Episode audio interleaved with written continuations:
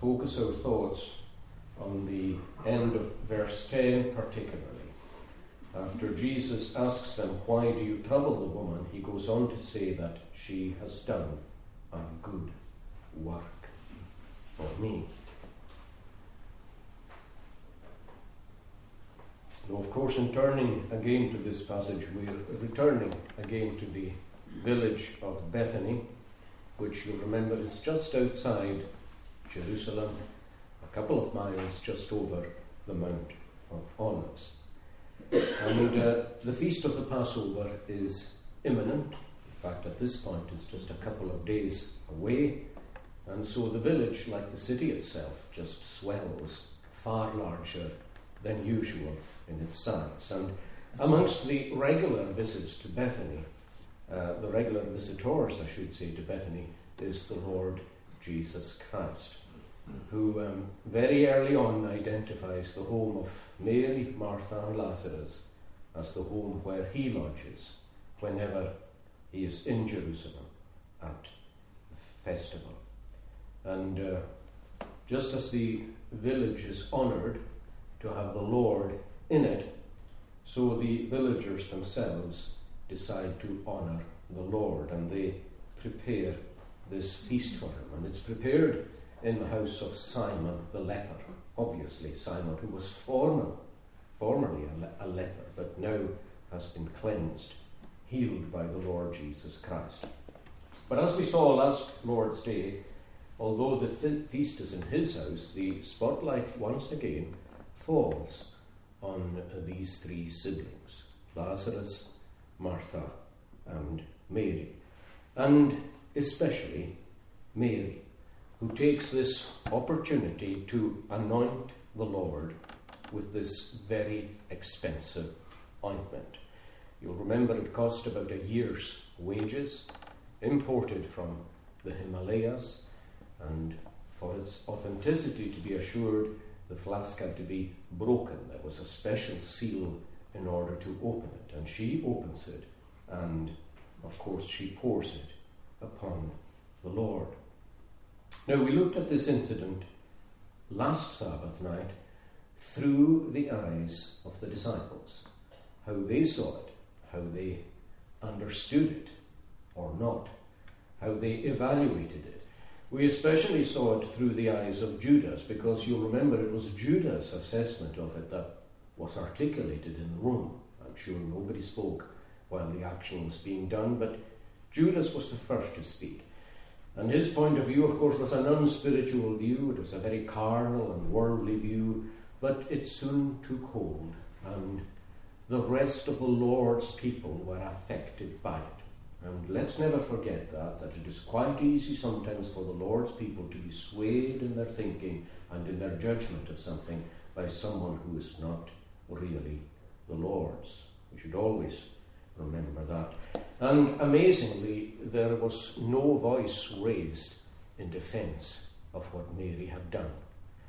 Although Jesus goes on to say that what she has done is so wonderful that it will always be spoken of wherever the gospel is preached, at the time, no one spoke up in her defense to honor her. But of course, the Lord is the advocate of his own people, and he is their defender, and he is moved to speak in Mary's on Mary's behalf. And so I want tonight with you, with reverence, to look at this action through the Lord's eyes, as He sees it. And of course, as we see it through the Lord's eyes, we end up seeing it through Mary's eyes too. Because it is the Lord who tells us what was in Mary's heart. It's the Lord who tells us what Mary was actually doing, which is far deeper than we would understand on the face of it, and what she means as she does it. And may we be blessed in considering these things. Now, I'm conscious that many of you will have heard, without exaggeration, perhaps a hundred sermons on this, and it's quite possible that we sometimes come to this kind of thing and think, well, we know this anyway. But I'm sure if we come to it openly and honestly, desiring the Lord to speak to us, He will first either bless to us what we have already heard before, or He may indeed bring before us something that we have not heard before. So let's turn to it and see it through the eyes of the Lord Jesus Christ. And when we do see it in his eyes, and when we begin to see the heart of Mary and what she really meant when she did this, we'll begin to understand what the Lord meant when he said that what she did would always be spoken of as long as this gospel would be preached. And of course, tonight is a fulfillment of that. I mean, here we are, thousands of miles away and thousands of years away from where and when this incident happened. But yet, um, as we open up together this passage of Scripture, I hope it will be true that the alabaster box, in some way, is broken open again, and the fragrance of what Mary did will be released, even in this home, amongst ourselves. Now, one thing we need to remember at the outset in interpreting this is something that I did mention last Lord's Day evening, and that's that this act itself was not spontaneous on Mary's part. It was actually planned. It was planned. She kept the ointment. Now, I'm conscious indeed that the Lord actually says that she kept the ointment for the day of his burial. Conscious that that's true. So that may indicate to you, well, that this seems to be spontaneous. She was keeping it for a certain event, but lo and behold, she decides to do this right now. It's not quite as simple as that. We certainly don't know why she got the flask originally. Nobody knows when or how she got it. Was it a, a gift? Um, there are indications that the family was not poor, but this is a really expensive thing to have. But wherever she got it, didn't turn out to be the reason for keeping it. She could have used it on another occasion or several other occasions, but as she came to know the Lord, as she was touched by His word, as the power of the gospel got a hold of her heart, she decided that she would use this ointment for a particular purpose. Whatever she got it for, she would use it his funeral. Because she certainly believed that he was going to die. Now, other people, of course, didn't believe that he was going to die. They believed, as, the, as we read in the Bible, that the Messiah was here to stay, that he would live forever. So, whatever the language about dying or suffering, it must have been figurative language. It must have been symbolic language of some kind. That of some kind. There is no way that the Lord Himself would actually die or pass away. But Mary came to believe that the Lord would die and that he would be buried, and she was keeping this most expensive ointment to honour Christ with at the point of his death. Now, it was the done thing amongst the Jewish people, like many other people in that part of the world, to embalm bodies, just to preserve them as long as they could be preserved. Of course, people like the Egyptians specialized in that, and their, the bodies that they embalmed could last for thousands and have lasted for thousands of years. The Jews did the same, but not with a view to, to keeping them quite like that. But they did believe in the resurrection, they did believe in honouring the body. And we should always remember as Christians that the most honouring way to deal with the body of the dead is not by burning them, but by burying them. That's our biblical example, and it's certainly the Lord's own example. But usually about one kilo of spice would be enough. Sorry, uh, half, less than half a kilo, one pound of spice would be enough for an ordinary burial. The great rabbi, the great Jewish teacher Gamaliel, um, at whose feet you remember Paul uh, learned how to be a Pharisee. He, he grew up with the best available education not just in the matters of biblical law, but wider than that too. He, he learned at the feet of Gamaliel. Now, when Gamaliel died, it was reckoned that he was buried with all the spices of a king, because there were actually 20 kilos of spice used in his burial. there were 45 kilos used for the burial of the Lord, which is a remarkable thing because he, he died as a thief would die. He died as a murderer would die. He died on the cross, rejected and reprobated by everybody. But astonishingly, as Isaiah had foretold 800 years before, he was with the rich in his death. He would be numbered amongst the transgressors, but would be with the rich in his death. It's amazing, isn't it, how accurate the Bible is in its prophecies and predictions. 800 years before, there is a foretelling that the Lord would be surrounded at the point of his death with extra burial with extraordinary wealth. 45 kilos. That came from two wealthy men, Nicodemus and Joseph of Arimathea. They had been secret disciples up to that point. Uh, many of you might have been secret disciples. In fact, one or two of you might be secret disciples for all I know. All I do know is that if you are secret disciples, you won't stay that way. Because just as he brought Nicodemus and Joseph of Arimathea out into the open, he has his ways of bringing all of us into the open as well. He certainly knows how to do that. Well, they lavished their wealth on buying 45 kilos of precious embalming spices to embalm the Lord's body. Now, that was Mary's intention too.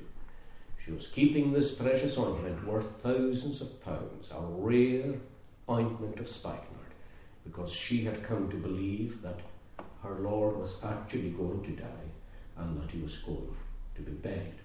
Now, we may well wonder what she thought about that. How did she reconcile that with her faith?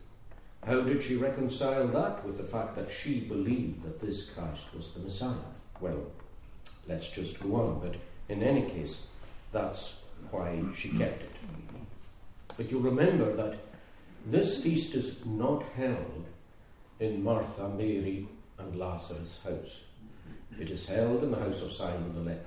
Now, one of the reasons I believe we're told that is because it reminds us that she didn't just decide to get the perfume and do this.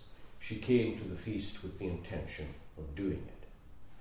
Now, she had the example of someone who had done something like that before. The woman who was a sinner, in other words, she lived a life of prostitution. That's how the word is meant.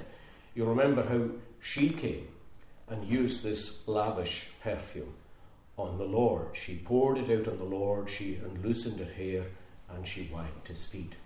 And also, of course, with her tears. With her tears. Now, Mary had that example.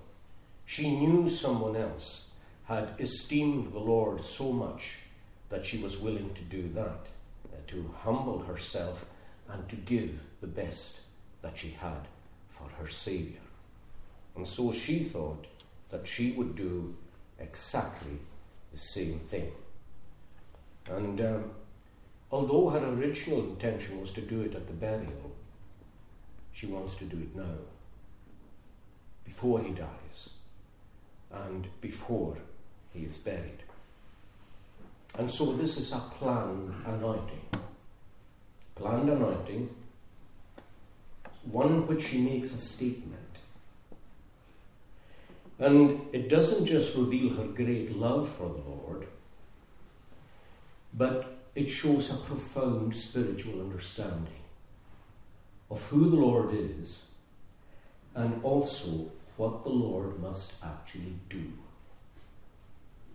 what he must undergo and experience, and what he will do for her, and what he will do for every single person in that room, even if they don't understand, even if they're annoyed at what she's going to do. She knows what he's going to do for her and for them. Well, of course, with the exception of Judas Iscariot. There was no prayer for him, there was no intercession for him. So let's take a closer look at what she does very briefly and then a little more fully at why she does it. Now, what she does, I don't need to linger on. Uh, while Christ is at the table, and once he begins to preach or to teach the Word of God, she comes to where he sits, she breaks the seal, and she pours the ointment first of all on his head. And then we're told in another Gospel that she pours it on his feet. These are two deliberate anointings, two separate anointings. There is an application to the head and to the feet. And you'll remember from last week that the Lord Himself explains that. He doesn't take it as a, an anointing of His head and of His feet as such, but as an anointing of His body. And He makes that very plain that she has anointed His body in connection with His burial. Now, it's two days uh, before the Passover. I don't know if you've ever thought of, this. I find it myself quite a fascinating thing that from this point until the Lord's ascension into heaven, uh, there is an overwhelming, uh, beautiful fragrance wherever he goes. For a space of 43 days, he has an overwhelmingly beautiful smell wherever he goes. 45 kilos uh, was a lot to be buried in. This amount of, of spikenard poured from head to foot, I mean, the smell is everywhere. And the Lord carries that smell into his trial. He carries the smell to the cross. And once he is laid in the grave, there are 45 further kilos. When he rises, there's a fragrance. A fragrance in his death, fragrance in his burial, a fragrance in his resurrection, fragrance in his ascension. Isn't it wonderful how God orders these things to be so? I mean, he, he's going through experiences that make him ugly and someone to be rejected and to be despised in the sight of people. But God is actually sending a message even to, even to the nose that he is fragrant in his sight. And of course, if we understand who he is and what he's done, he's fragrant to us as well. In any case, she anoints his whole body. Now, what then does she mean by this? Well, I would say to you, friends, that she's wanting to show two things. She's wanting to show who he is and what he does. And in fact, more specifically, she wants to show that she values the Lord's work and she wants to show that she loves the Lord's person. That'll be true of you tonight as a Christian. It's what I pray will be true of you yet if you're not a Christian. I pray that you will value the Lord's work and that you will love the Lord's person. And of course, you will only really love the Lord's person if you learn to value his work. But let's take that work first. She values the Lord's work. Now, she can only value the Lord's work if she understands it.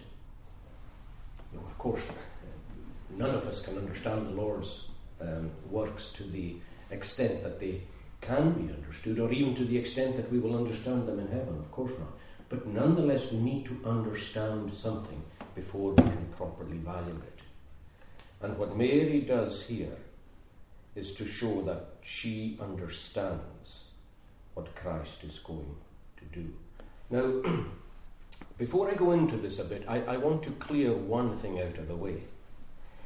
There's a, a very common view here um, in connection with this incident that Mary doesn't really know that what she's doing is connected with Christ's death and burial. That she's only actually showing her love for him by pouring out this ointment, but that Christ interprets it, interprets it as something that is fitting with a view to his burial. In other words, that kind of understanding, and it is a really common understanding, if you, if you pick up a, a commentary, you, you might find that, that that's the way they take it. Now, I'm not, not condemning these people, I understand why they go down that road. But what they say essentially is this Mary didn't understand that he was going to die.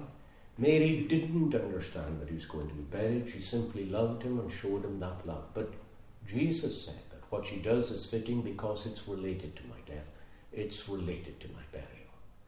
She doesn't know, but I give it that interpretation. Now,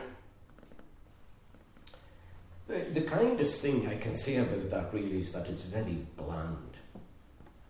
And it's, um, very disappointing.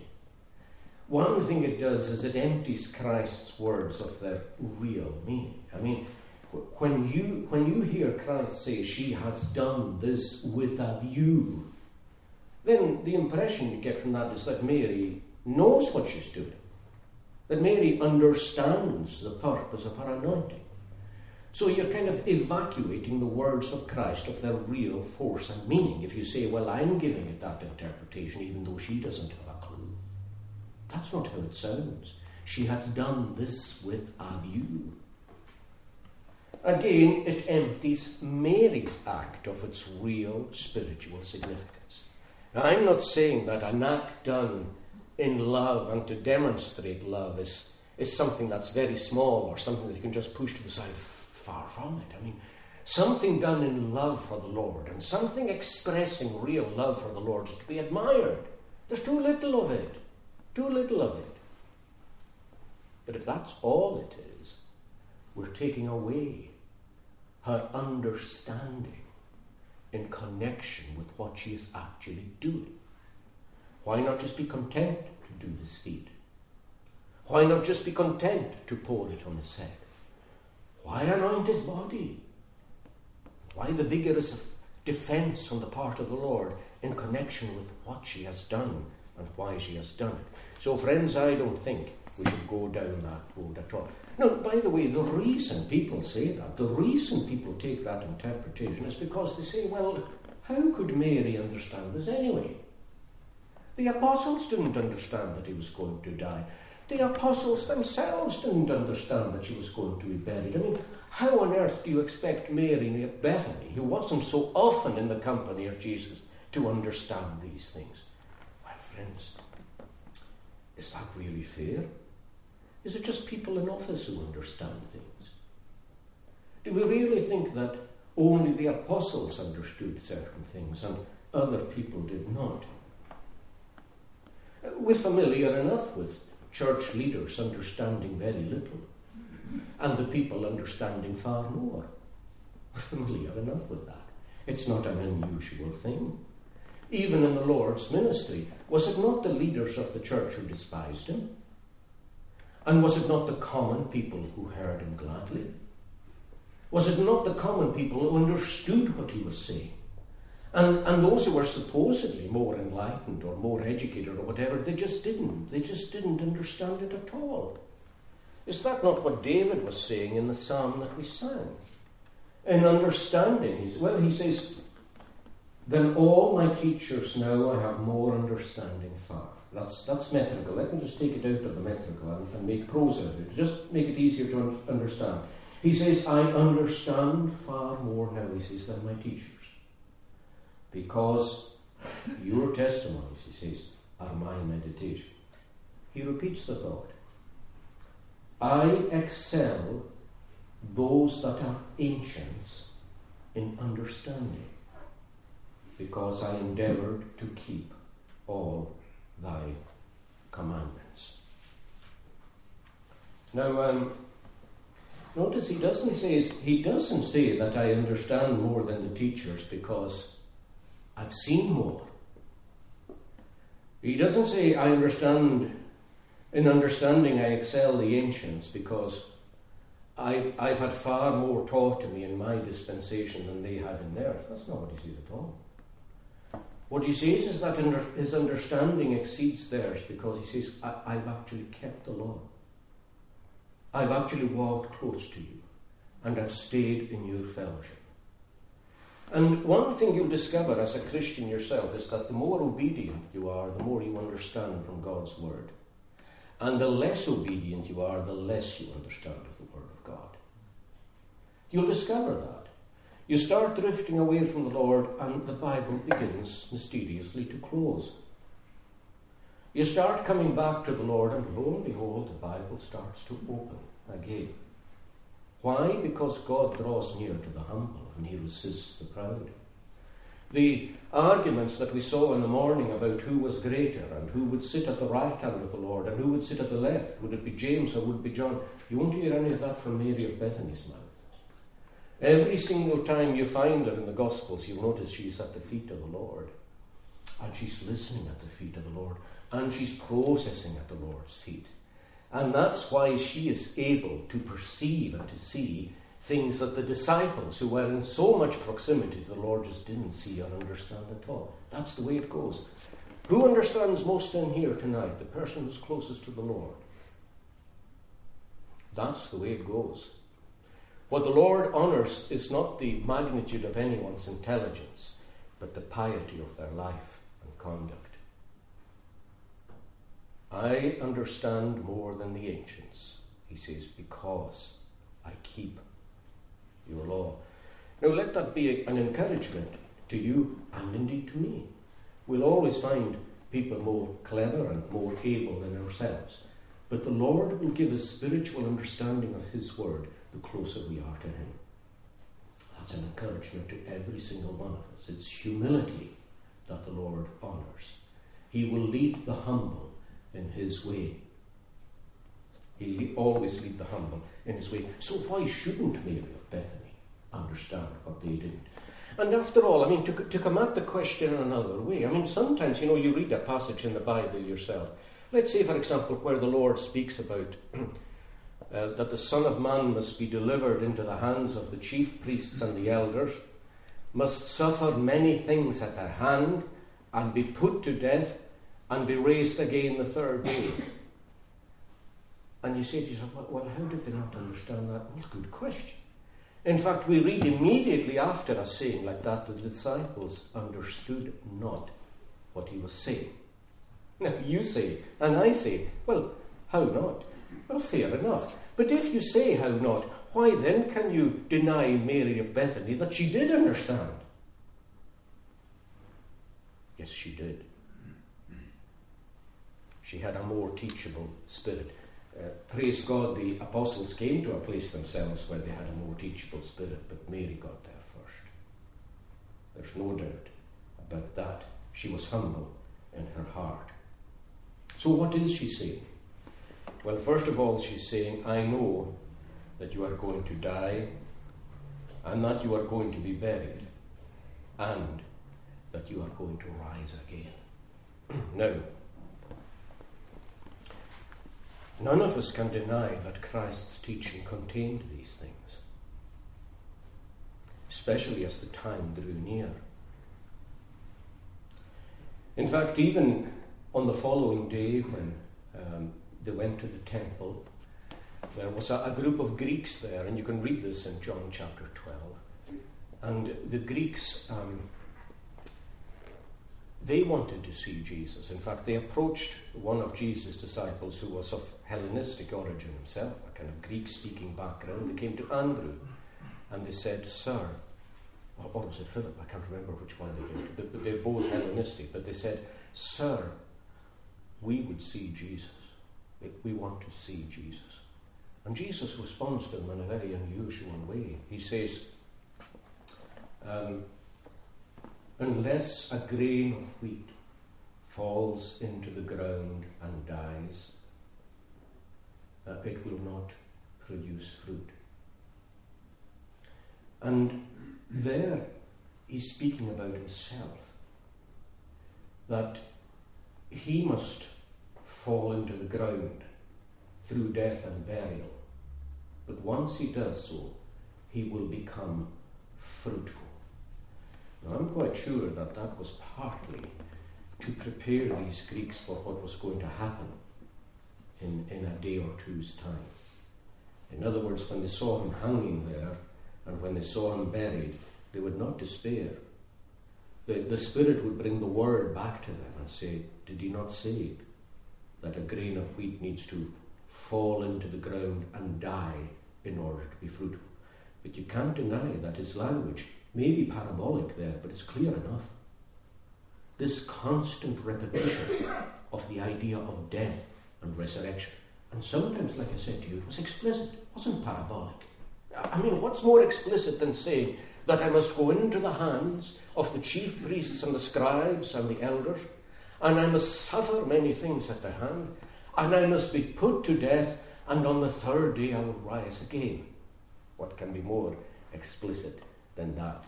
I can't help thinking, like I said, that many of the people heard it thought, well, he must still be speaking in parables.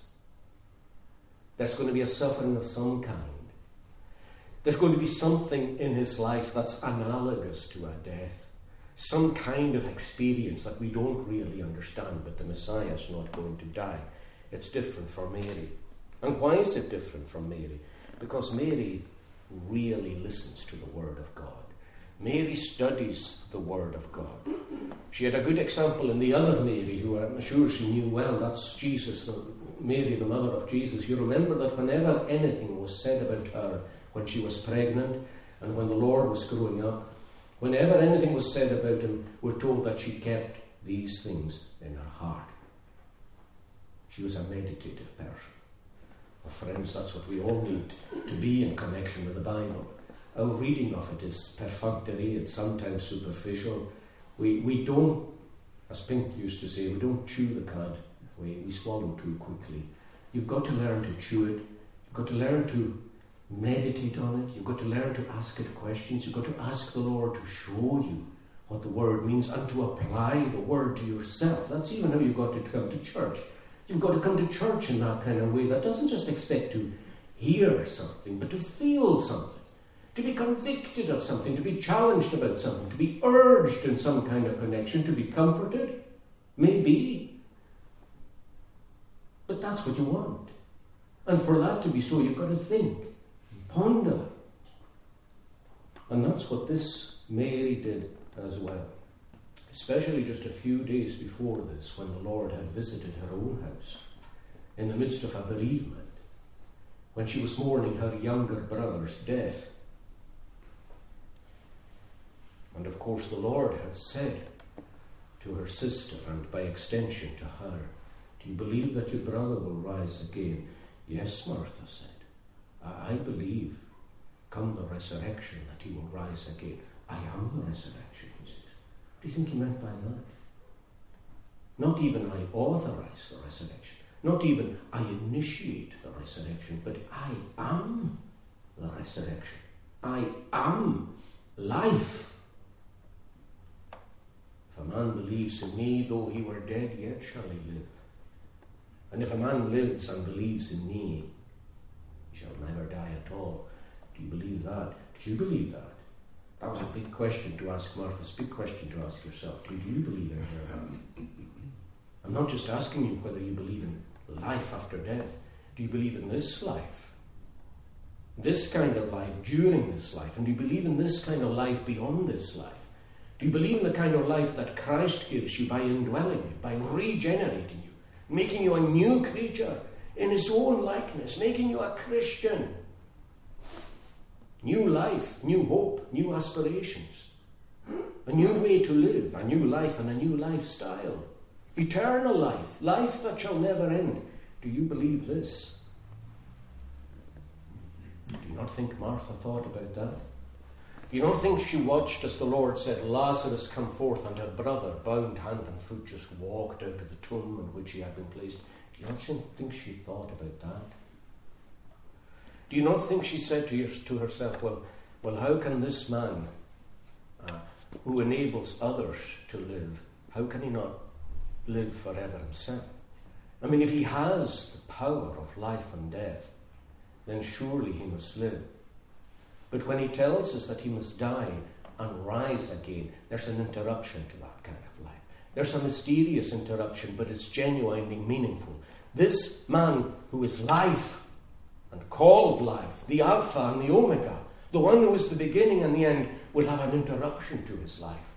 For a time he'll be in the ground and he will resume the life with the same power by which he called my brother out of the tomb. For her, it wasn't just a miracle, it was a lesson regarding who this man actually was.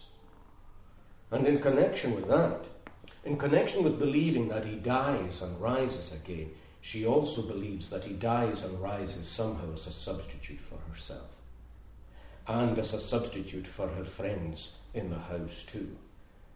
Because why else die? Why else be buried if you are life unless you're dying for somebody else and unless you've been buried for somebody else. Oh, yes, Mary knows that, she, that the death that he speaks about is real because it's for her. He's going to be buried for her sake. He's going to suffer the torments and the agonies that he's going to endure for her sake, for Martha's sake too, for Lazarus' sake, and for everybody else in the room. Oh, except Judas. Except Judas. So there's no need to keep this perfume for his burial. The only meaning perfume would have in connection with his burial is if he was never going to rise again. Yes, let's keep the body fresh. Let's keep it smelling good, like, like we all do, like the Egyptians did. We want to dress up a body because we're not going to see it anymore. She said, I'm not doing that. that. That's how I kept this at first when I understood he was going to be buried. But, but my understanding has grown. My understanding has grown. He's dying for me. He's going to be buried for me. And he's going to rise again for me. So I'm not anointing his body. His body will stay fresh.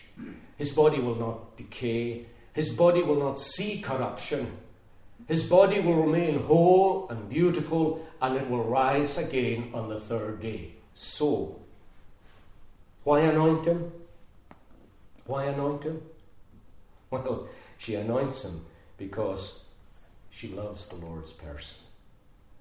And all, all the love that she would show that body normally at burial, she wants to show it right now. While he's alive. Let me say to you that you are precious to me in life and you are precious to me in death.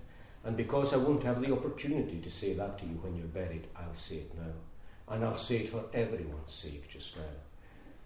Follow my Lord to death and follow him to burial and smell him as you do so because it's for my sake and for your sake. What he suffers is fragrant to God and fragrant to me. His burial, fragrant to God, fragrant to me. That, friends, is why, like I said, I think last Sabbath, that is why Mary is in is conspicuous by her absence amongst that group of women that go to anoint the Lord. It's a beautiful thing that we're going to do on that first uh, Christian Sabbath morning. I mean, what a day that was. What a day.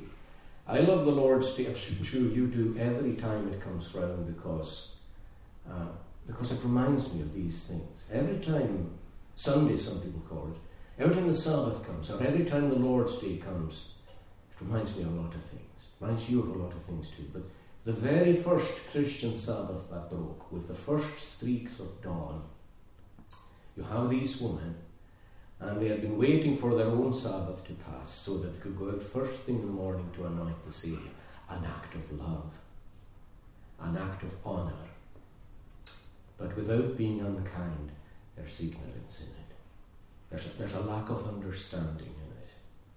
But be, me, I don't mean that. I don't mean that. I, I don't even want that to sound unkind because the act is so full of love. So full of love. But notice who's not there. And it's unthinkable that she's not there, except that she's done the anointing already. She's not expecting him to stay in that tomb. She's heard, she's understood, she's spiritually processed it. She fully expects what's going to happen. And this anointing, therefore, she, she still wants to lavish him with this because she understands and because she loves him too. And once you understand who the Lord is, you can't but love Him. The, I can't remember who said this of whom. I honestly can't. I sometimes wish I'd take notes of some of these things. But somebody once said of somebody else that to know Him is to love Him. I think the person said, Well, I'm not sure what kind of person that is. You know, I, I don't know them very well. And the person's response was, Well, to know that person is to love. In other words, the more you know that person, the more you love that person. Well, that is supremely true of God. That is supremely true of the Lord Jesus Christ. To know Him is to love Him. And any failure that you have in connection with loving God tonight is because you don't know Him. If you can't say that I love the Lord Jesus Christ with all my heart and soul and mind and strength, it's because you have not appreciated what he has done for sinners, something that he offers freely to you, even now as the gospel is preached. And so when Mary is anointing her Saviour, it's not just with an understanding of what he's done, but an appreciation of what he's done. I love the Lord because my voice and prayers he did hear. She knows what it is for the cords of death herself to be tightening around her and the pains of hell and finding grief and trouble. So let him let me anoint the one who's going to die and be buried to deliver me from that. And once we discover that, no offering is too great. Such a sacrifice, as the hymn writer said, deserves uh, my soul, my life, my all.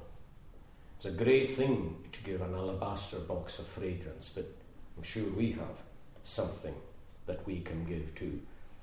In, in general terms, anyway, it's best to honour people while they're alive than when they die. I mean, sometimes people will lavishly honour people when they've died and they, they didn't bother with them really while they were alive. Well, she certainly doesn't fall into that trap. She does what she can. And uh, I can't help but think that that was a great encouragement to the Lord Himself. He's in a room full of people who don't appreciate a spiritual thing when it's done, but here is someone who does. And apparently, little things like that to us meant a lot for the Lord as the shadow of Calvary was falling on. Let me just say, more or less in conclusion, that Christ goes on to say a little more. She says concerning Mary that she has done a good work. She's done a good work. That's important for all of us. When, when we do something in love, in zeal, with understanding, God calls it good. Now, I look at my own efforts for the Lord and I don't really call them very good. You look at yours too and you don't call them very good. And the reason for that is very simple. We're so conscious of sin. But with the Lord, it's as though He doesn't see that at all. No crookedness in Israel, no perverseness in Jacob. He takes what He knows to be the motive in your heart.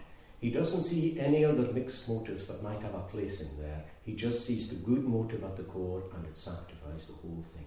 That is a good work, he says, that you have done for me there. And the Lord is pleased with what you do for his name's sake, even if you think it not much. And Mary would probably say, have said that what she did wasn't much. The Lord thought it was much. He also says about her that she did what she could. Isn't that an interesting expression? She has done what she could. He doesn't rebuke her for not doing what she couldn't do.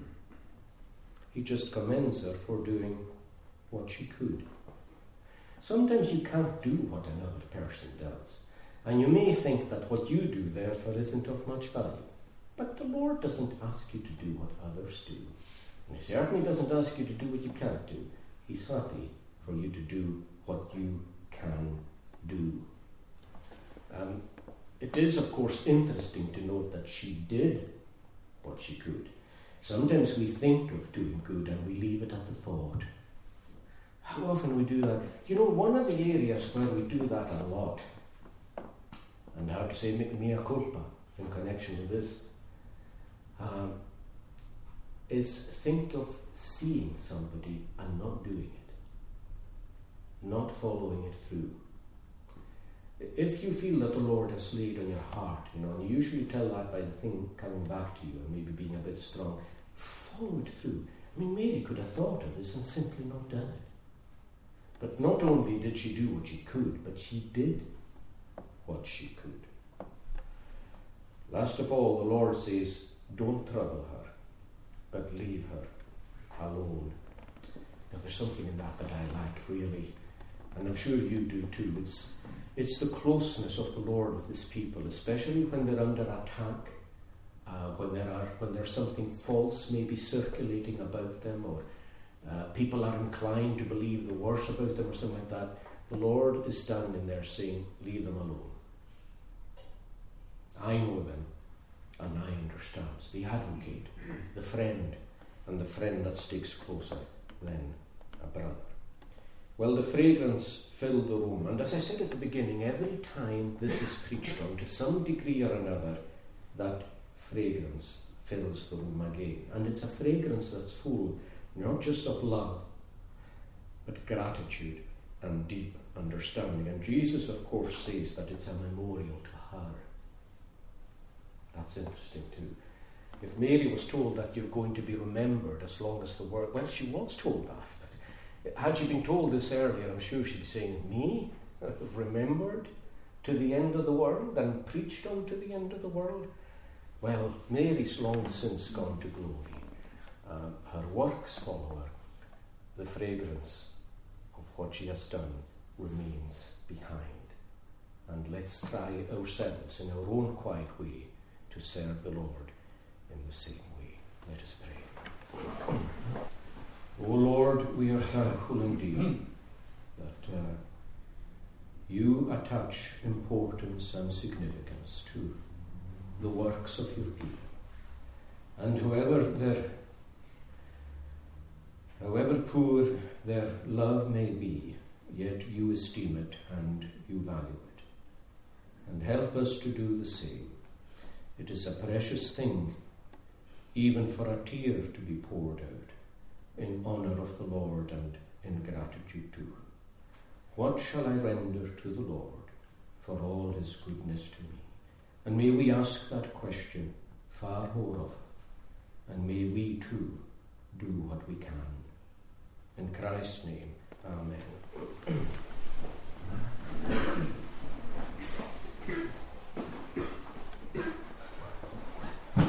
We'll sing in conclusion in Psalm 89.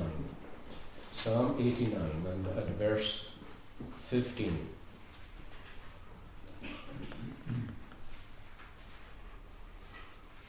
Oh, greatly blessed the people are, the joyful sound that know. That's the sound of God coming in mercy and grace. And in brightness of thy face, O Lord, they ever on shall go. They in thy name shall all the day rejoice exceedingly, and in thy righteousness shall they exalted be on high, because the glory of their strength doth only stand in thee, and in thy favour shall our horn and power exalted be. 15 to 17, let's stand.